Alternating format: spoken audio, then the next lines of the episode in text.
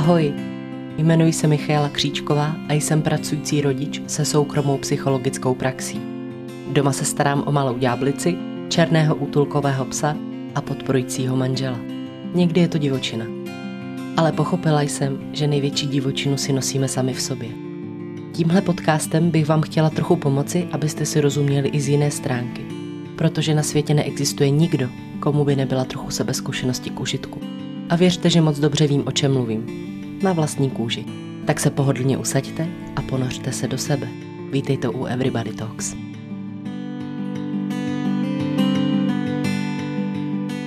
Ahoj, ahoj, já vás vítám u dnešního podcastu. Dneska je to první podcast v roce 2021. Já jsem moc ráda, že eh, rok začínám takovýmhle projektem, protože jsme si pro vás eh, s mojí kolegyní připravili rozhovor na téma už slibované z dřívějška na téma rodinná terapie, párová terapie, co od toho očekávat, kdy něco takového vyhledat, koho si na to vyhledat a tak dále. To všechno se pak dozvíte dál, když budete podcast poslouchat.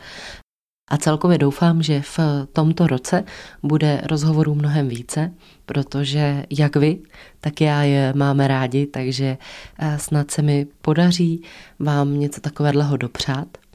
A ještě předtím, než se pustíme úplně do samotného rozhovoru, bych vás i tentokrát chtěla pozvat na svůj Instagram, který najdete pod přezdívkou mk.everybodytalks a budu ráda, když mě tam budete sledovat, když budete komentovat příspěvky, když budete nějak reagovat a prostě podpoříte tuhle tu tvorbu. Děkuju a my už se teď vrhneme na samotný rozhovor. Já jsem si pro něj vybrala svoji velmi dobrou kolegyni, kterou považuji za skvělou terapeutku, skvělou ženu a natáčet podcast s ní bylo radost. Takže tady vítám Markétu Rosívalovou. Ahoj Marké. Ahoj Míšo. Která pracuje jednak jako individuální terapeutka, ale její velká část náplně pracovní je rodinná terapie, párová terapie, takže vlastně eh, s rodinama pracuješ už, uh, už nějaký ten pátek. Uh, takže já jsem se rozhodla tě poprosit, jestli by si s náma si nepopovídala, co vlastně hm, rodinná terapie obnáší, jaký je tak jako rozdíl, co, co vlastně můžou ty klienti od něčeho takového, od takovéhle služby čekat. Protože pro velkou část lidí je to vlastně neznámý nevědí vlastně, co se tam bude tak odehrávat, nebo mají pocit, že když to tak řeknu, nejsou dostatečně blázniví na to, aby něco takového absolvovali. Eh, takže my jsme si tady připravili pár eh, otázek, na který já bych byla ráda, kdyby eh, si nám odpověděla. A úplně první otázka je vlastně, v čem se liší ta rodinná terapie od terapie individuální? Tak myslím si, že ten hlavní důvod, který napadne asi každýho, teda hlavní rozdíl, který napadne každýho, je ten, že eh, na rodinnou terapii eh, chodí celá rodina v nejlepším případě, to znamená, že je nás tam víc eh, lidí v místnosti než při individuální terapii. Při té rodinné terapii mě samozřejmě jako terapeuta zajímají všichni klienti, jejich prožívání, jejich eh, myšlenky, emoce a všechno, s čím přicházejí, ale zároveň eh, tam jako nenadržuji nikomu. Všichni jsou pro mě stejně důležití, všechny stejně respektuju a eh, je tam taky hodně důležité to, co se děje mezi nimi. To znamená, lidi tam přicházejí kvůli svým vztahům, kvůli tomu, co se děje mezi nimi v rodině, že s tím nějak potřebují pomoc nebo tomu nějak porozumět. Když to při té individuální terapii, tam eh, ten klient je sám a eh, je tam jeho příběh eh, a vlastně mě tam úplně nezajímá v tu chvíli, jak to vidí ty ostatní lidé, s kterými on žije, že tam podstatný to jeho prožívání v tu, v tu chvíli, nebo i, on, jak se dívá se na tu minulost. A to samozřejmě třeba jeho partner může vidět úplně jinak v tu chvíli, ale tam to není podstatný. Ehm, Takže vlastně při té rodinné terapii je větší nárok na terapeuta v tom, aby byl jako neutrální, že není na ničí straně a zároveň na straně všech. Takhle bych to asi jako viděla ten nej, nejjednodušší rozdíl. No. Takže eh, já se zkusím zeptat jako za lajka, jo, úplně vlastně, eh, kdybych byla člověk, který chce nastoupit do rodinné terapie, eh, tak, takže vlastně bych očekávala to, že si pozveš celou rodinu a teď bychom se tam teda sedli, a co by se dělo pak? Nebo co, co by se jako dělo? Ty bys nám řekla, kde máme sedět? Nebo co bychom tak měli čekat? No, tak určitě byste měli očekávat nějaký přijetí eh, ve svobodném prostoru, bezpečným. Eh, očekávat to, že každý může svobodně mluvit o tom, o čem chce. Ehm, může si sednout kam chce, kam já mu nabídnu ten prostor. A, a pak vlastně se začne tak jako, jako jindy prostě mluvit, já se začnu na něco ptát, s čím vlastně přicházejí, co potřebují. A tak ze začátku určitě se tak seznamujeme, jenom poznáváme. Um, rodina začne většinou mluvit sama o tom, co potřebuje. A já samozřejmě provázím v tom a zajišťuju to, aby každý mohl uh, si říct to, co potřebuje a postupně nějak jako mm, odhalujeme ten problém, s kterým přicházejí a e, více asi zaměřujeme na to, e, na hledání nějakého řešení, na toho, co funguje, protože většinou ta rodina přichází ve chvíli, kdy už všechno, co zkoušeli, nějak jako selhávalo a e, přicházejí s něčím, s čím si nevědí rady, takže samozřejmě očekávají nějakou změnu. Jo. Je tam možná větší důraz na to, aby odcházeli s pocitem, že se to opravdu někam posouvá. A vlastně ta stěžení práce nakonec eh, je mezi těmi jednotlivými setkáními, v tom čase mezi, který mě samozřejmě zajímá, co se dělo eh, mezi těmi setkáními, když přicházejí, co je novýho, co jim vlastně eh, fungovalo, co je jinak vlastně více to asi zaměřuje na to pozitivní, na to, co se daří, protože se ukazuje, že být vlastně jenom v tom problému není účinný. Jo? To, to rodina umí většinou hodně dobře popsat, co, co je, štvé, co jim vadí, co jako nejde a to moc dobře vědí, jo? to asi nepotřebujeme úplně jako odhalovat, ale spíš se hledá to, co teda jinak, jo? co můžou dělat jinak, s čím si pomoct. Často lidi vlastně opakují dokola nějaký vzorce svého chování, mají nějaký scénáře, který se třeba přinášejí i z původních rodin a jako neumějí z toho eh, nějak jako vystoupit. Až to ten terapeut, který eh, může mít nějaký nadhled, nebo je tam někdo zvenčí, kdo je pozoruje celou rodinu jako celek, jako celý ten systém, taky může pomoct eh, některé věci ukázat, podívat se na něco, co, co bylo jako skrytý, posud, co, co se vlastně objeví až během toho setkání, kdy ty lidi mají čas a prostor vlastně spolu mluvit a e, ten terapeut může vidět něco, nějaké jako věci, které se tam odehrávají, které ta rodina samozřejmě nevidí. Tak to může být pro ně velice jako mm, zajímavý a objevný. A e, myslím, že můžou očekávat to, že um, ty dobré terapie nebudou nějak jako hodnocený, nebo že jim bude někdo dávat rady, co by měli a neměli, že by měli zažívat jako respekt, to, že tak, jak ta rodina je, tak je vlastně jako v pořádku a že ten terapeut respektuje jejich zvyky, jejich jazyk, jejich rituály, to, jak to mají nastavený. A e, jenom vlastně i respektuje to, že potřebují nějakou změnu, protože ta rodina je takový jako dynamický celek, který se hodně jako vyvíjí, že děti, děti rostou, mění se, takže se mění i potřeby těch dětí, e, mění se i potřeby toho páru e, v čase, e, těch dospělých. A to je potřeba vlastně objevovat a, a nacházet, co, co vlastně by potřebovali změnit, aby všem, všem těm členům bylo dobře. Chápu to teda dobře, že třeba jeden z těch důvodů, proč někdo se rozhodne navštívit rodinnou terapii, tak eh, já mám pocit, že to často bývá tak, že vlastně je, někdo je označen jako eh, třeba problémový. Jo, že vím, že třeba rodinná terapie bývá doporučována třeba u závislostí právě, kde se opravdu týká celého rodinného systému, ale nebo třeba když dítě má nějaký problém, to bývá taky takový častý důvod, že jo, proč se vyhledává terapie. Ale že myslím si, že často může být na tu rodinnou terapii díky tomu nahlíženo, takže tam musí být někdo problémový a třeba je pro spoustu členů vlastně obtížný pochopit, že eh, ten problém může bujet díky hm, i třeba spolupráci vlastně ostatních členů rodiny. Jo? Eh, že teda to není o tom, že problémová je jenom tady Anička, protože zvrací každý den po večeři, ale že vlastně v té rodině se děje něco, co umožňuje tomu, aby tam třeba to zvracení takhle probíhalo. Což eh, Což teď možná se některý lidi naštvou, když to takhle pojmenuju. Ale jak, jak to teda vnímáš ty tohle?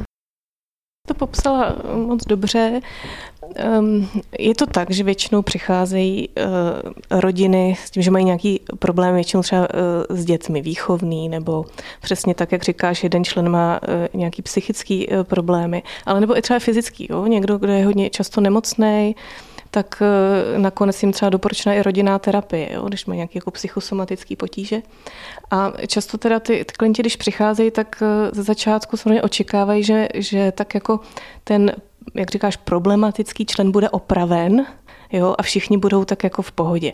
A to může být někde jako bolestní zjištění, že při tom sezení se zjistí, že eh, vlastně se ten terapeut zajímá o všechny, jo, nejenom o toho problémového a že často se vlastně to téma jako objeví nějaký jiný, nebo se to odkloní od toho, od toho člověka, který má problémy, což přinese, nakonec velikou úlevu, protože eh, když se vlastně to podaří, tak se pak celá rodina s tím terapeutem dívají na ten problém jako na nějaký symptom něčeho. Jo? To, že vlastně jeden člen má nějaký problémy, může znamenat, že vlastně něco je s tím systémem jako celým v nepořádku, že tam nakonec se ukáže, nakonec se ukáže že někdo tam eh, nakonec trpí mnohem víc, eh, než ten, kdo, eh, kdo na první pohled má jaký jako potíže. Že? A že je potřeba nakonec vlastně udělat změnu já nevím, třeba eh, v tom páru, jo, že, že vlastně tam je nějaký problém v tom vztahu, který, eh, který ty lidi nechtěli řešit, nebo si to neuvědomují, nebo se toho nějak bojí.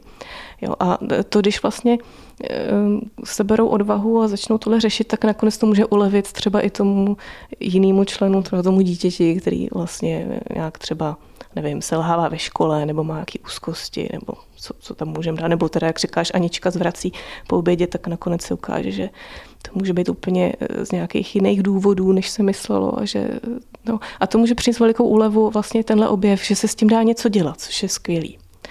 A e, druhou chápu, jak říká, že se lidi naštvou, nevím, jestli se naštvou, ale že e, jít na rodinnou terapii, terapii to člověk musí mít odvahu, že? celá ta rodina, protože my si v těch rodinách ty věci tak jako schováváme, že? je to vlastně ten nej, náš nejintimnější prostor a um, když si někoho pozveme na návštěvu, ještě teda toho cizího člověka, terapeuta, tak vlastně chceme před ním vypadat jako dobře. Bojíme se, že nás někdo bude hodnotit, že nám bude říkat, že jsme špatný rodiče třeba, jo? nebo že něco prostě není v pořádku. A takže jít jako na rodinnou terapii není jednoduchý, takže můžou i klienti očekávat, eh, že tam budou i takovéhle obavy nebo strachy. Um, ale když se to jako překoná, když zjistí, že vlastně jsou přijímaný takový, jaký jsou a že respektovaný, tak pak to může přinést velký ovoce. Já mám spoustu klientů v individuálu, kteří přicházejí s tím, že řeší většinou nějaké vztahové věci, mají problémy eh, doma a eh, kolikrát si říkám, že kdyby přišla celá rodina, tak by to bylo mnohem lepší a mnohem dřív by se třeba ten problém vyřešil. Jo. Ale rozumím tomu, že to třeba nejde, protože ostatní třeba nechtějí spolupracovat, nebo ten eh, klient, který přichází sám, tak se tohle bojí, že jo. Ehm, tak prostě není to cesta pro, vš- pro každýho.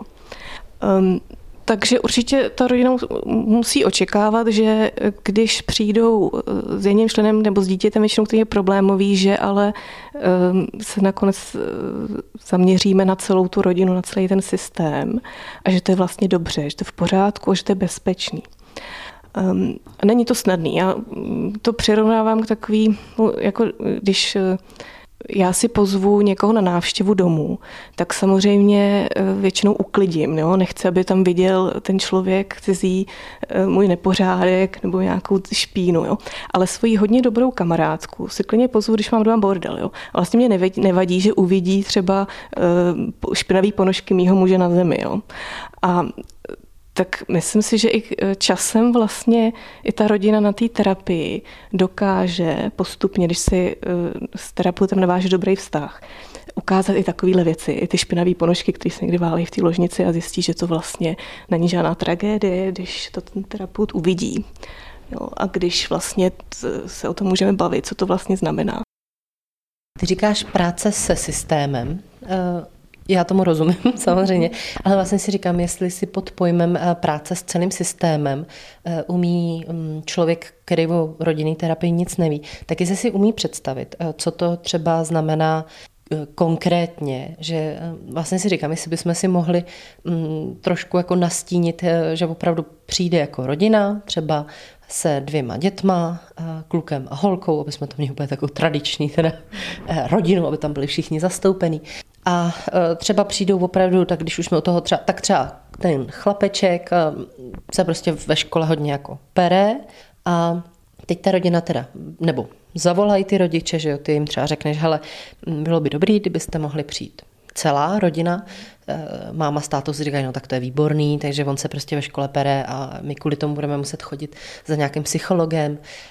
Teď si tam teda všichni sednou, že jo, a ty mluvíš o práci se systémem. A e, co je vlastně teda ten systém? Protože já tam samozřejmě vidím to, že systém je to, jak, e, jak na sebe vzájemně reaguje, jak ta rodina reaguje na sebe, jaký i zaujmou třeba to postavení v té místnosti, kdo má ke komu jak blízko, kdo má ke komu jak e, daleko, jaký jsou, jaký jsou jako strategie třeba té komunikace, co se tam jako hodně skloňuje, že, že to vlastně není jenom teda o, o těch lidech, ale hlavně, vlastně hlavně asi o té neverbální mm, složce toho, nebo co, to, co je za těma slovama, co ten terapeut sleduje a vlastně upozorňuje na to vzájemní členy té rodiny.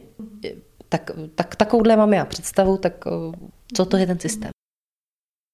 No, vlastně to máš dobrou představu, je to tak, že um, jako na tu rodinu se, se díváme jako na celek, který je samozřejmě složený eh, z, z těch členů, z různých částí, ale ten celek je vždycky víc. Jo? To znamená, že tak, jak my se k sobě vztahujeme eh, vzájemně, tak eh, utváříme jako podobu té rodiny, jak jako, jako celek působí na venek. Jo? To, je, to je vlastně ten systém. Přesně jak říkáš, jak, jaký, jak má kdo k sobě blízko, jo? kdo koho jak podporuje a kdy kdo tam má moc v té rodině, kdo rozhoduje, kdo eh, zase třeba hm, je v nějaký roli toho pečujícího převážně, eh, která mu nevždy může vyhovovat třeba, že, ale je to tam nějak jako nastavený, to nějaký systém pravidel a systém eh, pravidel té komunikace a vztahování se. Ehm, jsou tam taky důležité jak, jako rituály, jaký probíhají ehm, mezi těmi lidmi, jak vlastně, jaký používají strategie řešení problémů, zvládání různých situací. A to je tam nějak vlastně uh, stanovený a zakořeněný a většinou to vlastně funguje a ehm, má to jako a slouží to moc dobře. Ale samozřejmě, že každá rodina uh, se v nějakém období může ocitnout v takové situaci, kdy najednou tyhle ten, ta pravidla, která tam jsou, ty způsoby komunikace, to vztahování se, najednou jako nefunguje, najednou nejsou spokojení, nebo jeden člen je, není spokojený, nebo někdo, někdo trpí. A když trpí jeden člen, tak samozřejmě trpí celý ten systém, že jo? protože ty lidi se mají většinou rádi a chtějí pro toho druhého to nejlepší. Um, takže eh, pak samozřejmě se hledají i jiné možnosti, jak, jak tu situaci zvládat. A eh, navíc děti, děti rostou, mění se, potřebují něco jiného eh, v tu chvíli. A některý, pro některé rodiny je to najednou jako těžký najít vlastně co, co jinak, jo? co dělat teď jinak, když byli na něco zvyklí. Některé děti třeba Eh, mají obtížnější pubertu a pro ty rodiče je to najednou náročné, neví, neví co s tím a, a teď eh, se najednou je pro ně těžký eh, se považovat za dobrý rodiče, mají nějaké jako nejistoty, protože sami třeba taky nedostali v určitém věku podporu, kterou potřebovali. Tohle všechno se tam vlastně nějak jako objevuje a Ehm, proto si myslím, že vlastně mm, je dobrý, když tu pomoc a podporu ta rodina vyhledá ehm, i v takových chvílích, kdy nastává nějaká zásadní změna, že to nemusí být vyloženě, že někdo je nemocný nebo už, už jako psychiatricky má nějakou diagnózu, jo. Ehm, že vlastně je to dobrý i jako využívat jako nějakou prevenci třeba nebo jako řešení nějakých problémů. Vlastně ta rodina zjistí, že na to nemusí být sama, a uh, že někdy stačí jenom tak třeba jako um, nasměrovat jako dobrým směrem a pak ta rodina to většinou zvládne sama, že jo, nepotřebuje docházet dlouhodobě uh, na, na terapii, většinou je to třeba pár sezení, jo, kdy se uděje, jako udějou velké věci, což je na tom úžasný. To já mám na té rodinné terapii vlastně ráda, že eh, se vlastně za krátkou dobu často udějou nějaké jako změny docela jako výrazný a ta, ta, eh, když probíhá dobře ta terapie a ta rodina to hned vidí, jo, že odchází vlastně hned s něčím, co má v ruce což je hrozně důležitý, protože většinou, většinou ta rodina, když přichází na terapii, tak samozřejmě chce změnu hned a rychle což eh, je pochopitelný, protože oni žijou v tom prostředí, tam se to odehrává, děje, nemůžou z toho utíct. Jo, takže eh, potřebují prostě pomoc a eh, je fajn, když se to podaří za nějakou dobu, tak jak, jak potřebují. Mně tam přijde i třeba důležitý vlastně takový jako někdy, že ten terapeut funguje jako takový překladač, když to tak řeknu. Jo, protože jazyky lásky jsou různé a pro někoho může být eh, jazyk lásky to, že projdu okolo dítěte a eh, tak ho jako třeba zatáhám za vlasy nebo mu zmačknu rameno nebo eh, to, že chodím do práce a třeba vydělávám, nebo to, že vařím každý den teplou večeři. Ale vlastně to, že je to můj jazyk lásky, neznamená, že mu všichni v té rodině, ale i v, i v páru že mu vlastně ten druhý rozumí. A myslím si, že tam vlastně díky té ne neschopnosti, ale že nás vlastně ani jako nenapadne někdy ty věci říkat. Že nás eh, nenapadne, že je potřeba si třeba říkat vzájemně, že se máme rádi, mm.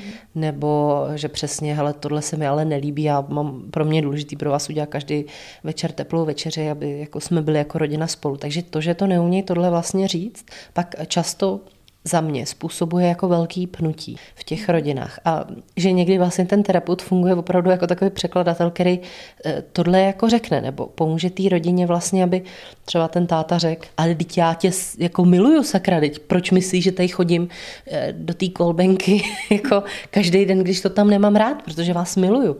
Co, ale to má najednou úplně jako jiný význam, že jo? Jo, je to tak a možná spíš než překladač um, by znamenalo, že, že už tam terapeut něco svýho jako předkládá a, a dává nějaký svůj pohled, což je taky možný, ale spíš ten terapeut jako je hodně zvídavý že se ptá, jo? takže samozřejmě, že tam e, nutí ty lidi trošku se zamyslet nad, nad těma významama, jo? že se zeptá, co to jako znamená, když se teď, teď jsem viděla, že jste se dotknul tady Aničky, co to vlastně jako znamená, jak, jak tomu Anička rozumí, jak tomu rozumíte vy. Jo, a takovýhle vlastně všetečné otázky různě si pokládají, a, um, protože terapeuti jsou zvědaví, že jsou tam na návštěvě a teď všechno zajímá. A uh, pro ty klienty to je jenom, no jo, se taky jako zamyslí, co to vlastně znamená a je to takhle v pořádku a nepotřebuje to Anička jinak. A nakonec nepotřebuje ten táta teda, aby, aby celá rodina byla šťastná, změnit teda tu práci a tu kolbenku, teda ta máma mu nakonec řekne, ale prosím tě, kvůli mě do kolbenky chodit nemusíš. A najednou je to objev, jako to jsem nevěděl. Jo, a, um, no a to, to může být velice jako úlevný pro všechny. Takže určitě jako překladač to může být spíš takový jako zvídavý nějaký průvodce, já se tak jako vnímám. A mm, je určitě dobrý, co, co já používám eh, na konci vlastně každého sezení, takový nějaký zastavení, že si jako zreflektujeme to sezení a většinou ten terapeut třeba popíše, jako zreflektuje, co se tam dělo většinou se zaměřuje na to, co vlastně si všímal, co jako funguje, protože ta, ta rodina potřebuje hrozně slyšet vlastně, že je dobrá a co tam je to pozitivní, co mezi nimi je fajn a to často my nevidíme, že, když jsme uvnitř. Takže eh, tohle třeba na konci těch reflexí slyšej nějaké jako ocenění, co se jim dařilo, co, co bylo vlastně jako hezký, eh, co by mohlo fungovat. A někdy ten terapeut je tak trošku i jako provokatér, jo? že může i jako provokovat, může zkoušet, nabízet nějaké experimenty, kdy ty rodiny odchází třeba s nějakým úkolem, kdy něco jako zkoušejí jinak a může to být i takový jako vtipný, jo, e, jako paradoxní, kde si říkají, co to, co to je za bláznivinu, co jako jsme to tady vymysleli. Ale eh, může to vlastně ten systém, který někdy může být rigidní, hodně jako uzavřený, tak, tak eh, může nějak rozproudit, může tam mm, přijít díky těmhle věcem nová jako energie, takže, takže určitě zvídavý, někdy i provokatér, jo, takový, tak, tak se tak jako cítím jako terapeut rodiny někdy. Já, eh, jak jsem říkala, tak moje práce je soustředěná na individuální terapie, na individuální klientelu. A za to tam vlastně hodně cítím, jak eh, takový jako eh, pobídnutí a přesně možná se zeptání, co to znamená, že jste jako Aničku teď pohladil, tak jako nevědomky, tak eh, že vlastně jako vím, že spoustě lidí, třeba který mě teď navštěvují, tak by pro ně jenom to zjištění, kdyby táta řekl, no, no, no vlastně jsem ji chtěl jako podpořit, hmm. tak jsem ji pohladil. Takže by to pro ně třeba znamenalo tehdy a i teď, by to pro ně znamenalo vlastně jako neuvěřitelně moc protože spoustě lidem eh, chybí pocit té lásky, toho přijetí vlastně. Eh, mnoho lidí pochybuje o tom, jestli vlastně ty rodiče na ně jsou hrdí, nebo i možná někdy jako jestli je milujou. A za mě, za mě vlastně eh, já jsem tak přesvědčila o tom, že ta láska je tam jako vždycky, ale že prostě jí vždycky jako neumí ty lidi pojmenovat. Pokud to vyloženě není nějak jako patologicky, jako nějaký sexuální zneužívání, týrání nebo takhle, ale že vlastně uh, myslím si, že vyřčení vůbec té podpory a té lásky jako dělá neuvěřitelně mnoho v lidské psychice a vůbec jako v pak um, pak i v nějakém jako tom samostatném životě. Takže mně se, mně se líbí vůbec eh, ta práce s tou rodinou v tom, že tam přesně vzniká tohle, že um, i třeba ta rodina přichází na to, jak jsou jako důležitý nejenom ty gesta, ale i třeba to pojmenovat, nebo aby přesně ten druhý rozuměl, co tím gestem myslím. To, to si myslím, že když se podaří, tak je, je krásný. Um, a vůbec jako žít ve vztahu a v rodině přináší spoustu radosti, starostí, ale je to taky jako těžký, že? protože on je to, pro mě je to takový jako pohyb pořád, který se střídá jako přibližování a vzdalování se, jo, neustálý, kdy eh, já potřebuji zažívat s někým blízkost, intimitu, ale zároveň potřebuji mít i svůj osobní prostor a rozvíjet se jako já sama, jako, jako člověk. A to někdy, eh, nebo velice často přináší konflikty jak vnitřní, ale v rámci i té rodiny svého systému, že? protože eh, jeden člověk potřebuje nanou blízkost, ale druhý člověk potřebuje svobodu a prostor. A to se neustále komunikuje, že jo? různým jako neverbálně, většinou verbálně. Takže eh, tohle třeba může přinášet i ta terapie jako eh, zjištění, co v tuhle chvíli teď my potřebujeme, kdo potřebuje blízkost, kdo potřebuje trošku svobodu, kdo potřebuje prostor, eh, kdo už potřebuje z toho hnízda jako vyjít ven, kdo ho tam ještě drží a nechce ho pustit, jo, tak, tak vlastně takovéhle věci se jako řeší. No a pak si myslím, že jako cel, celkové rodičovství je hodně, hodně náročný. Teď rodiče jako jsou vystavovaný různým jako názorům, jak, jak jaký by měly být rodiči a často protichůdnými a vůbec jak by měli vychovávat děti a tak ještě to sladit vzájemně v tom páru že je, je těžký. A může to přinášet spoustu nejistot. Jo. Takže ta, vlastně ta rodinná terapie by mohla přinést takovou i úlevu v tom, jako um, takový zjištění, že to je vlastně jako normální, že jsme v pořádku a že tímhle se zabývají vlastně všichni. Jo. Každý to občas řeší a že uh, není potřeba být dokonalý že jo, v té svojí roli že to je vlastně vývoj a uh, že to má vždycky řešení. Jo. Tomu já věřím, že změna je prostě vždycky možná a to je jako úžasný, že tohle můžou ty lidi eh, zjistit, když přijdou na to sezení, že vlastně mm, se, se to dá vždycky vyřešit.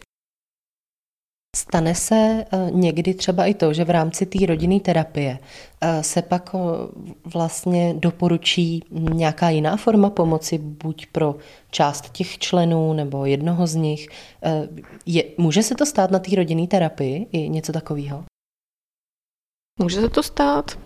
A celé je běžný, že se vlastně i v rámci toho sezení domluvíme, že třeba příště přijdou jenom rodiče, Jo, že vlastně si je potřeba teď podpořit nějak ten rodičovský systém nebo dokonce ten pár, že se objeví nějaký témata, u kterých by děti nemusely být nebo neměly být. Jo? E, nebo se někdy pozvou e, třeba jenom sourozenci, protože se ukáže, že tam je třeba nějaký jako problém a e, že je potřeba podpořit tenhle subsystém vlastně v rámci rodiny sourozenecké. A někdy samozřejmě eh, se i doporučí eh, jako podpora jednoho člena, když je potřeba intenzivnější, že třeba i může docházet samozřejmě na individuál k někomu jinému. Ale já jako rodinný terapeut pracuji vždycky se všemi členy, i když tam nejsou všichni přítomní. To znamená, že eh, i když třeba přijde jenom dcera s mámou, protože táta nechce přijít, tak my ho tam ale vždycky nějak máme.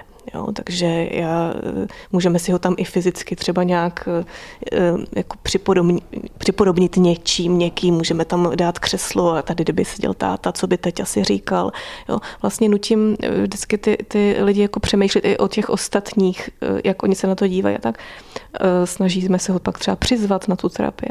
Ale vždycky je tam přítomný, i když není fyzický. A to je ten rozdíl, kdy já jako individuální terapeut, když ke mně přichází klient, tak nepotřebuju tam mít eh, jako přítomný ty, ty lidi jako ani eh, v té jako, jako mentálně. Ale při té rodinné terapii pořád beru ohled na všechny ty členy. Takže mě na začátku zajímá, kdo teda patří do té rodiny a kdo tam ještě patří a kdo tady není a měl by být třeba. Jo. Pak se nakonec ukáže, že by bylo moc důležité, aby tam přišla i babička, jo, protože se to všechno točí kolem babičky, která najednou je tam třeba eh, ten eh, hodně důležitý člen, který tam ovlivňuje. Že jo. Takže pak, pak třeba až během, během eh, té práce ji přizvem a přijde. Jo. Takže je to jako možný. No a často se, mám zkušenost, že se to často děje, že nakonec vlastně se hodně pracuje s tím párem jako rodičovským, jo, při nějakých jo, že, že ty děti kolikrát mm, tam nejsou ani tak pak jako důležitý, protože samozřejmě to, jak se daří dětem v té rodině, tak hodně ovlivňují rodiče. Tak eh, když mi to přijde hodně důležitý vůbec, když se pracuje s dětmi v terapii, aby rodiče byli nějak jako přítomní, aby byli do té do terapie přizvaný. Eh, protože samozřejmě oni mají eh, tu zodpovědnost a ten vliv na ty děti. Ty děti sami ještě jako nic moc eh, tak jako nezmůžou tolik, protože jsou odkázaný na ten systém. Že? Nejsou zralí na to ještě, aby se o sebe postarali. No, tak tak tam je to samozřejmě stěžení. No a potom taky ta, ta sezení důležité, aby byly, jako, když jsou tam zvlášť děti, tak aby, aby byla hravá, že. Eh, ty děti potřebují něco jiného než ty dospělí, ty tolik nemluví, takže eh, je tam potřeba i zařazovat nějaké jako techniky, kterým jako rozumí třeba ty děti, kde si víc jako hrajem nebo něco zkoušíme, eh, aby ty děti mohly se mm, jako projevovat tak, jak, jak potřebují. Že? Čím jsou mladší, tím je pro ně jako důležitý jazyk ta hra, takže i tohle se tam jako objevuje při těch sezeních. Určitě nejenom povídáme, ale Eh, můžeme i společně něco tvořit, jo, něco malovat, nebo eh, použiju někde pískoviště, takže můžeme se něco postavit na pískovišti terapeutickém. Jaký je tak jako nejmladší věk dětí, který je možný vlastně v rámci té rodinné terapie přivést? Nebo jako, má to vůbec nějaký jako hranice? Může, já nevím, tam eh, jako malý, malý kojenec něco jako změnit to, že je tam přítomný? Určitě jo. Já si myslím, že to hranice jako nemá, že to je hodně na té rodině, jak ona vlastně chce, jak to potřebuje. Um, pracovala jsem s rodinou, eh, kdy tam přicházela maminka, tatínek vlastně eh, s kojencem, s, malým, s malou holčičkou a i během toho eh, sezení maminka holčičku kojila. A mm, bylo to možné. Prostě je tak um, takhle prostě fungují, takhle žijí, bylo by to zvláštní, kdyby vlastně přišli bez toho dítěte, že jo, v tu chvíli prostě to, to dítě je odkázané v tom věku na té matce a jsou spolu, tak bylo by nepřirozený, kdyby nepřišli všichni. A určitě to mění. Ukazuje to spoustu věcí. Právě se tam objevuje, jak, jak to probíhá vlastně mezi matkou a tím dítětem, jo, co tam vlastně, jakou roli a funkci tam má otec. A to jsou to vlastně důležitá témata, které se tam objevují a je to mnohem jako je to vidět v tu chvíli, že se to děje. Že Je to něco jiného, než, než když to uh, ta máma jenom popisuje, že když se to děje, protože já tam vidím i tu interakci, vidím i, jak se chová eh, to, to dítě, ten kojenec. A to, to je hodně cený. To si myslím, že je možná jako důležitá informace, protože vlastně určitě hodně lidí přemýšlí, kdy už to má smysl, že jo, kdy to dítě je schopný něco relevantního říkat, ale vlastně ono to v rámci, jak říkáš, té rodiny není primárně o těch slovech, ale třeba jak se ta máma vztahuje eh, k tomu dítěti, nebo eh, přesně jak jako rodiče reagují, když tam pobíhá hyperaktivní batolek, který všechno demoluje, tak eh, to máš pravdu, že určitě říká hodně. Takže vlastně pro vás je to možná informace, že hranice té rodinné terapie jsou takový, jaký si je nastavíte vy a do čeho je ochotný jít terapeut. Eh, umím si představit, že eh, rodina s deseti dětma, že možná bych se jako terapeut, bych to brala jako vízu, kdybych něco takového dělala. Ale eh, my jsme si teda vlastně tak nějak jako řekli, jaký je rozdíl v té individuální a rodinné terapii. I vlastně to, že kdy je vhodný doporučit nebo vyhledat, že vlastně to může být v rámci i nějaký prevence, když se mění nějaký životní období, že to může být v rámci toho, když už někdo ze členů má nějaký problém, nebo když se cítí, že to není úplně ono, že by to možná chtělo něco jiného. A já tady mám ještě otázku, v čem podle tebe spočívá největší benefit pro tu rodinu. A no, tak, tak co si jako myslíš, že může být jako největší benefit, když někdo absolvuje takhle jako rodinnou terapii? No to je hrozně těžká otázka, protože je obecná moc, že jo? tak eh, na to asi nedokážu úplně odpovědět, protože pro každou rodinu je to samozřejmě něco jiného. Um, Myslím si, že to je úplně stejný benefit jako pro jakoukoliv terapii, psychoterapii. Pro mě je to to, že um, něco se do, o sobě dozvím, um, něco jiného, objevného, co jsem netušila že se něco dozvím i o, o ostatních členech, co bych se jinak třeba nedozvěděla. Um, a že je to nějaká možnost nějaký změny, že jo? Ně, něčeho, co, nějaký dobrý změny, kdy mě to přinese um, vlastně nějakou úlevu, kdy se pak všichni cítíme líp. Um, a každá rodina potřebuje něco jiného, jo? takže pro, ně, pro nějakou rodinu to může být benefit, že najednou si řeknou, um, že potřebují víc prostoru a potřebují víc svobody. Pro někoho, že najednou zjistí, že potřebují větší blízkost, takže začnou podporovat teda to, jak být víc spolu, jak trávit najednou spolu jinak čas, když zjistili, že se odcizili. Pro nějakou rodinu to může být uh, třeba pro pro ten pár, pro rodiče znovu objevení nějaký jako sexuality, která tam um, nějak ehm, nefungovala, kdy se víc třeba zaměřili na to rodičovství a zjistili, že jejich vlastně partnerství není opečovaný, tak najednou zjistí, a tohle bychom potřebovali a teď to, to. Takže to je samozřejmě různý. No. No a my tady i brousíme už jako uh, vlastně i do párový terapie v něčem, což eh, je vlastně pro mě ten moment, kdy tam je fakt přizvaný jenom ten základní vlastně pár, nebo kdy jenom ten základní pár vstupuje do té terapie. Eh, většinou muž a žena, ale tohle není úplně jako omezený, to je spíš o tom opravdu, jak v tom v tom páru jako žijou eh, lidi. Eh, vlastně je to, to párová terapie je zase úplně jiná práce než individuální terapie, zároveň úplně jiná práce než rodinná terapie ale eh, ty vlastně s párama občas pracuješ. Eh, a tak možná i tady se nabízí otázka eh, právě, kdy pár, kdy třeba pár vyhledává nebo by mohl vyhledat párovou terapii, protože určitě se to stává i tobě v individuální terapii, že ty párové témata tam často jsou a já třeba u některých eh, těch eh, individuálních klientů cítím, že v určitý fázi je prostě potřeba, aby tam byl i ten druhý.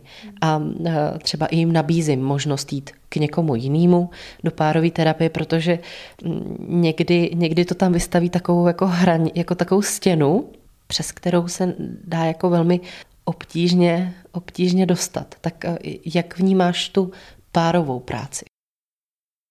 No, mm, tak určitě eh, klienti na párovou terapii přicházejí eh, z důvodu, kde se nějak necítí dobře v tom vztahu. Jo? To může, být, může mít spoustu příčin a v tu chvíli je tam eh, vlastně pro mě je tam klientem ten jejich vztah vlastně. Jo? Takže je to o tom, co, co znamená ten jejich vztah, jak, jak vypadá, jak oni dva se navzájem k sobě vztahují, co potřebují, co, co, co jim nedostává zájemně. To, to, tohle je vlastně jako tím v tom, v tom poli, to je to, to důležitý. A často přichází samozřejmě v, v době, kdy je to nějak mezi nimi konfliktní. Z mého pohledu lidi přichází už hodně někdy jako pozdě, jo? tím vlastně, jak, jak pořád ta terapie je u nás vnímaná jako Eh, jako pomoc až v tu nejkrajnější možnou dobu, nebo pro lidi, kteří mají potíže, tak často ty páry přicházejí ve chvíli, kdy si kolikrát říkám, že už ten jeden je vlastně rozhodnutý, že se chce rozcházet. Jo. A tak většinou si myslím, že přicházejí, když je mezi nimi už takovýhle konflikt. Uh, někteří přicházejí z důvodu, kde mají nějaké potíže v intimní oblasti, a nebo třeba plánují uh, jako rodinu a teď mají na to uh, různý pohled a potřebují si to nějak vykomunikovat spolu. Takže obecně, prostě když se necítí dobře. A tam vlastně jako mm, není potřeba pracovat s celou rodinou, protože tam nejde uh, v tu chvíli ani tak jako o ty děti nebo o ten celý systém jako takový, ale jde tam opravdu vztah těch partnerů. A partnerství je něco jiného než rodičovství. Jo? To jsme v jiných rolích. A často, často eh, ty rodiče zapomínají vlastně na to svoje partnerství. V tu chvíli jsou třeba eh, jako ponořený hodně do toho rodičovství a v tu chvíli se eh, třeba začínají odcizovat ty páry, takže přicházejí pak i z těchto důvodů, že najednou zjišťují, že, že jsou jako, eh, žijou vedle sebe a že najednou si nemají co říct, že jsou vlastně cizí pro sebe, jo? že třeba dobře fungují jako táta, máma, ale vlastně jsou neuspokojovaný jejich eh, jako potřeby partnerský. Jo, jako vztahový, jako dvou dospělých lidí, kteří by měli zažívat nějakou intimitu, blízkost, být si jako přáteli, že jo, taky. Tak to, to se třeba na tomhle pak pracuje, té párové terapii. Se to znovu objevuje třeba i ta láska mezi nimi. To máš určitě pravdu, že to, to je hrozně těžký tohle, mm, tohle nějak jako vlastně umět eh, vyžonglovat. Jo, a já už jsem o tom eh, v některých podcastech mluvila právě o, eh, o vztahovosti a vůbec, jaký to je přesně vlastně umět se orientovat v těch životních rolích. A mm, je to teda jednak i taková jako teď životní etapa, která je moje právě díky malý dceři, že teprve si zvykáme na rodičovskou roli ještě pořád a, a vlastně staráme se o všechny ty role. Staráme se o tu rodinou, o tu partnerskou, že o tu individuální a vlastně mám někdy pocit, že to je jako, že to je jako náročný, že to je náročná práce. Ale uh, do párové terapie vlastně můžou jít i lidi, kteří děti nemají, ne? Nebo nejsou manželé, nebo eh, jsou spolu, já nevím, rok, dva, ale něco se jim tam děje, ale zároveň eh, jsou pro sebe třeba vzájemně tak důležitý, že úplně se jako nechtějí ztratit nebo to nechtějí ukončit. Chodí k tobě i takovýhle třeba klienti, nebo setkáváš se i s takovýhlema klientama? Jo, taky se setkávám. Mám v terapii teď takový jeden pár, nebo jsem i měla v minulosti, buď, že třeba plánují jako spolu začít eh, žít a je to nějak tam problematický, komplikovaný z různých důvodů. A nebo taky proto, že eh, zvlášť třeba mladší lidi jsou už teď víc tak jako i poučený vůbec o terapii, vlastně vyhledávají už, už víc tomu jako rozumějí, že to může být pro ně důležitý i ve chvíli, kdy vyloženě se neděje nic tak strašného, ale jako by jim to mohlo pomoct tomu, aby se cítili líp, no, že, že třeba nejsou úplně spokojený, nebo že se vlastně pořád um, opakují ty samé problémy v tom páru, um, pořád stejný třeba konflikty a neumějí z toho ven. Jo. Tak uh, to mě pak vyhledávají i samozřejmě jako mladý, uh, nebo nás terapeuty, kteří pracují uh, s páry, tak uh, vyhledávají tyto lidé, kteří um, třeba spolu je teprve chodí, ale um, je pro nich ten vztah tak důležitý, že vlastně by ho chtěli nějak rozvíjet jo, a nějak zlepšit vlastně nějak, jo, a hledají tuhle formu, tuhle formu pomoci a podpory jo, pro jejich vlastně růst v tom vztahu.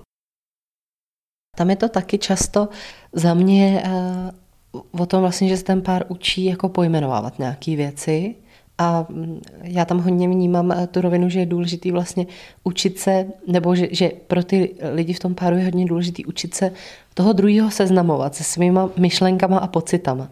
Ehm, vnímám to dobře, nebo eh, se to v té párové terapii tohle tolik jako neodehrává? Jo, myslím, že se to tam odehrává, že to je, že to je zásadní, určitě.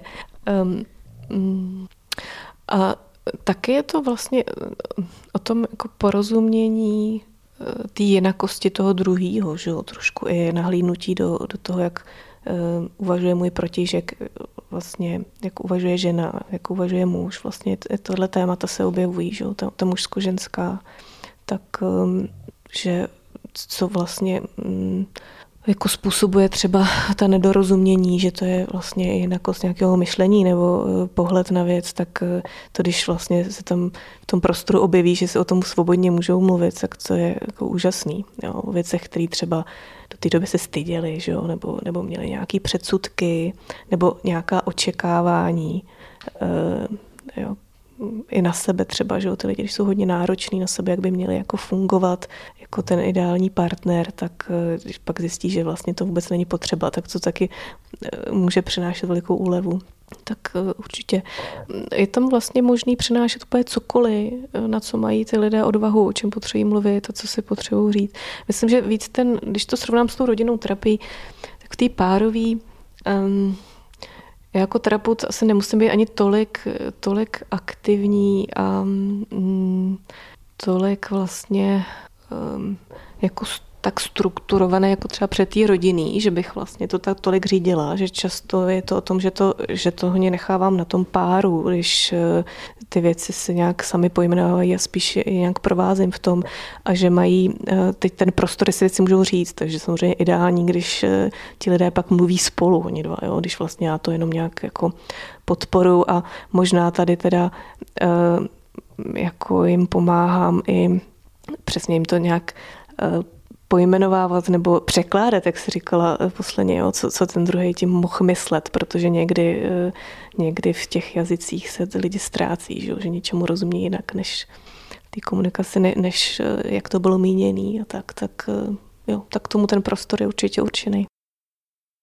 Takže vlastně i v té, stejně jako v té rodinné terapii, stejně jako v té individuální terapii, tak vlastně v té párové terapii možná pro vás, co, co o to uvažujete, tak um, tak je dobrý říct, že vlastně ta terapie vám může nabídnout bezpečný prostor.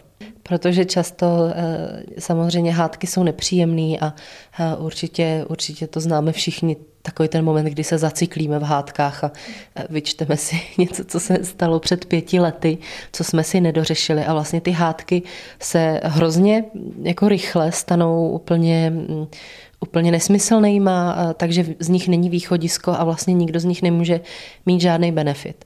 A já mám pocit, že vlastně ten prostor pro tu párovou terapii vytváří v tomhleto bezpečný prostředí v tom, že je tam s náma ten třetí, ten někdo, kdo nám třeba i může nás upozornit na to, že vlastně ta hádka se Eh, takhle cyklí a že v tuhle chvíli třeba jako není výhodná pro někoho z nás. A proč se to možná stalo? A eh, vrací nás třeba zase zpátky k té podstatě, eh, k tomu vlastně, co od sebe potřebujeme nebo co jsme si chtěli sdělit. A že díky tomu vlastně třeba nedojde ani k hm, takovému jako extrému, který se třeba stává tomu páru doma, když se snaží mluvit o něčem citlivým. Jo, já bych ještě jako doplnila, že mm, při té párové terapii eh, je skvělý, když se podaří uh, změnit to, že očekávám tu změnu od toho druhého. Že často lidi přicházejí do párové terapie s tím, že ten druhý dělá něco špatně a očekávají od něho tu změnu a že když on se změní, tak mě se uleví. Jo? Já, já vidím problém eh, v tom druhém. A eh, můj partner samozřejmě ve mně. Že? Takže za začátku to určitě tak bývá, že očekávají změnu druhého a eh, když se vlastně podaří nasměrovat ty lidi k sobě, že zůstanou u sebe a že vlastně tu změnu musí nakonec stejně udělat oni sami ze sebou, jo? vlastně uvažovat o svých potřebách, o nich mluvit, eh, nebo naučit se třeba jiným způsobem teda vymezovat se, nějak jinak mm, komunikovat eh, o svých potřebách a zároveň se naučit se třeba i trošku jinak naslouchat a dávat prostor tomu druhému. A to je vlastně si myslím hlavně práce teda na, na tom jednotlivci, jo? že ten člověk musí eh, poznat nakonec sám sebe jo? a naučit se se otevřít, eh, jo? nějak zároveň i jako opečovat vlastně sám sebe, jo? Ne, neočekávat to od toho druhého. A to si myslím, že se děje jako často, že, že lidé vlastně v těch vztazích očekávají tohle, že ten druhý mě nějak jako eh, jako pomůže, podpoří, jo, to tam určitě patří, ale um, myslím si, že zásadní je jako um, mít vztah sám k sobě a um, jako sám sebe znát, jo, poznávat. A to, to lidé často jako nemají tohle, nebo ne, ne, nepracují se sebou, se sebou takhle. Takže nakonec uh, ani ta párová terapie vlastně nemusí být uh, ta hlavní zakázka. Je to třeba zase nějaký krátkodobý prostor, který umožní si eh, něco vymezit, ale pak samozřejmě záleží člověk od člověka na tom, co se s tím dá dělat dál. Ale eh, myslím si, že vlastně je možná dobrý jako pro ty páry, který třeba o to uvažují, o tom někam jít vlastně takhle říct, že někdy je to přesně jenom krátkodobý takový vymezení se něčeho, překládání nějaký vytvoření bezpečného prostoru, zvláště když jde o nějaký citlivý témata, který třeba ten pár opravdu nezvládá probrat bez nějakých emocí, které pak vzájemně jdou do chování, který třeba jim ubližuje. A tak, tak to mi přijde dobrý vlastně tohle takhle jako nahlas říct. Jo, já jsem k tomu chtěla ještě doplnit, že během té párové terapie Eh, ty lidi, když jsem mluvila o tom, že mm, si pozn, jako poznávají sami sebe, jo? že vlastně mm, to není o tom, že by zjistili na, na, na té párovce, jo, tak teď budeme chodit na individuál, ale že se to může dít i během té párové terapie.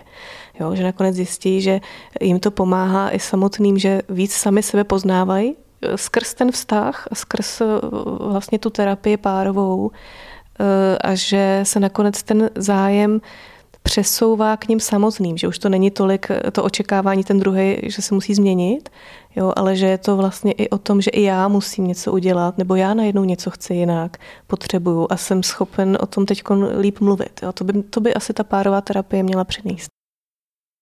Já ještě v rámci našeho takového předešlého rozhovoru bych chtěla říct, možná pro ty z vás, který přesně přemýšlíte, jestli se vám něco neděje, o čem jste rádi mluvili i třeba v páru nebo v rámci individuální terapie, že vlastně ve chvíli, kdy člověk na sobě začne pracovat, kdy se začne poznávat, kdy začne zjišťovat, že třeba nějaké věci eh, potřebuje jinak, tak je docela častý, eh, že se pak v těch vztazích vlastně objevuje víc hádek. Že to vymezení ze strany toho jednotlivce je třeba jiný, nebo i v rámci té párové terapie se může dít, že je víc věcí potřeba si vysvětlit a že to vlastně je možná něco, co je potřeba trochu jako přijmout, že to tak je, že to neznamená, že se oddalujeme víc nebo že to má nějakou sestupnou tendenci, ale že takový jako jiný vymezování, změna pravidel hry, než to bylo doposud, že se tam může vyskytovat i to, že vlastně ta druhá strana je taková třeba rozladěná z toho, že se ty věci měnějí. No, uh, Market, ještě jsem se chtěla zeptat, um, to, já to vnímám taky jako důležitý, protože moc dobře vím, že ta terapie je takový jako obor, který je pořád uh, neúplně uh, Eh, dobře uchopený legislativně, eh, že o to furt tak jako bojujeme. Tudíž vlastně eh, se může stát, že lidi, kteří hledají takovou pomoc, si najdou někoho, kdo, kdo tvrdí, že tu práci třeba ovládá, ale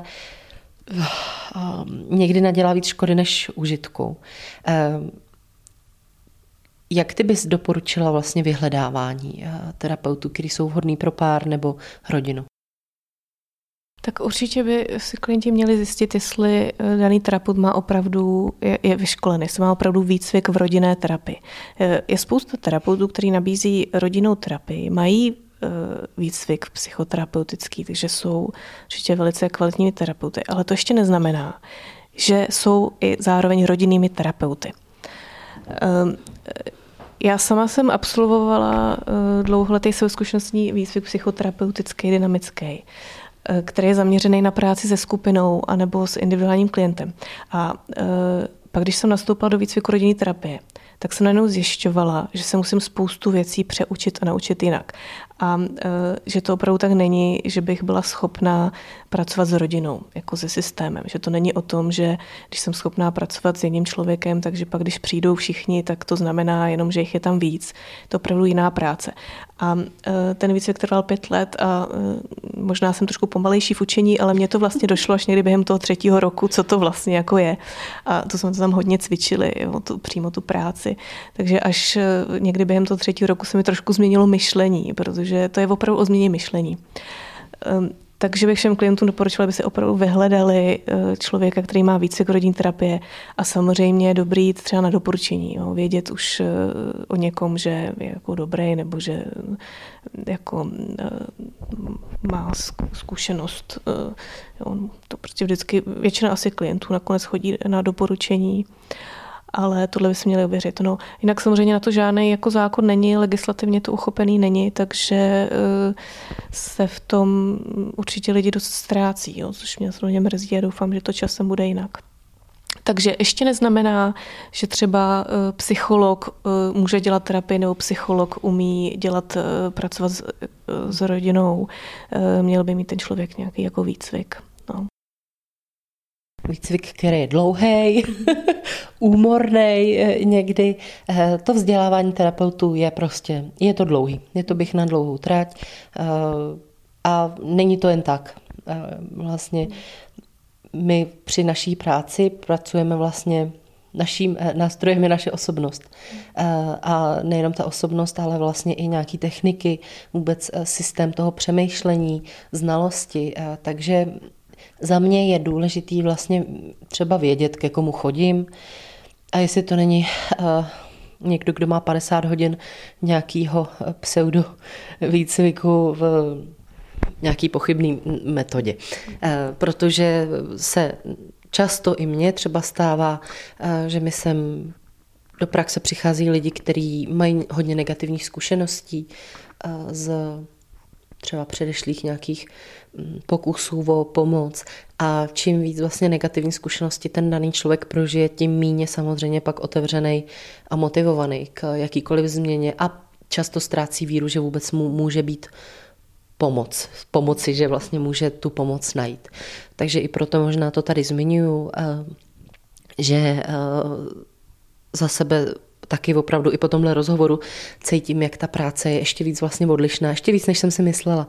Zase mi to trochu ukázalo eh, z jiného úhlu pohledu. A moc ti děkuju za to, že eh, si takhle tady nám řekla něco o práci s rodinou a práci s párama. Myslím si, že je to hrozně, hrozně prospěšný, zvláště pro ty, jak říkám, který o něčem takovým uvažují, ale například mají strach eh, to využít. A e, jenom během našeho rozhovoru mě zase napadlo spousta témat, o kterých by bylo hrozně fajn e, natočit podcast e, s tebou. A No a to je asi všechno vlastně, co už my jsme tak vyčerpali k tomuhle tématu. Takže já ti děkuji za to, že jsi přijal také pozvání do podcastu a myslím, že se asi někdy uslyšíme. Co myslíš? Já doufám, že jo a moc děkuji taky za rozhovor. To už bude k dnešnímu tématu všechno. Já vám moc děkuji za to, že jste si pustili dnešní podcast a těším se na vás zase další úterý, kdy bude vycházet nový díl. Tak se mějte pěkně a ahoj.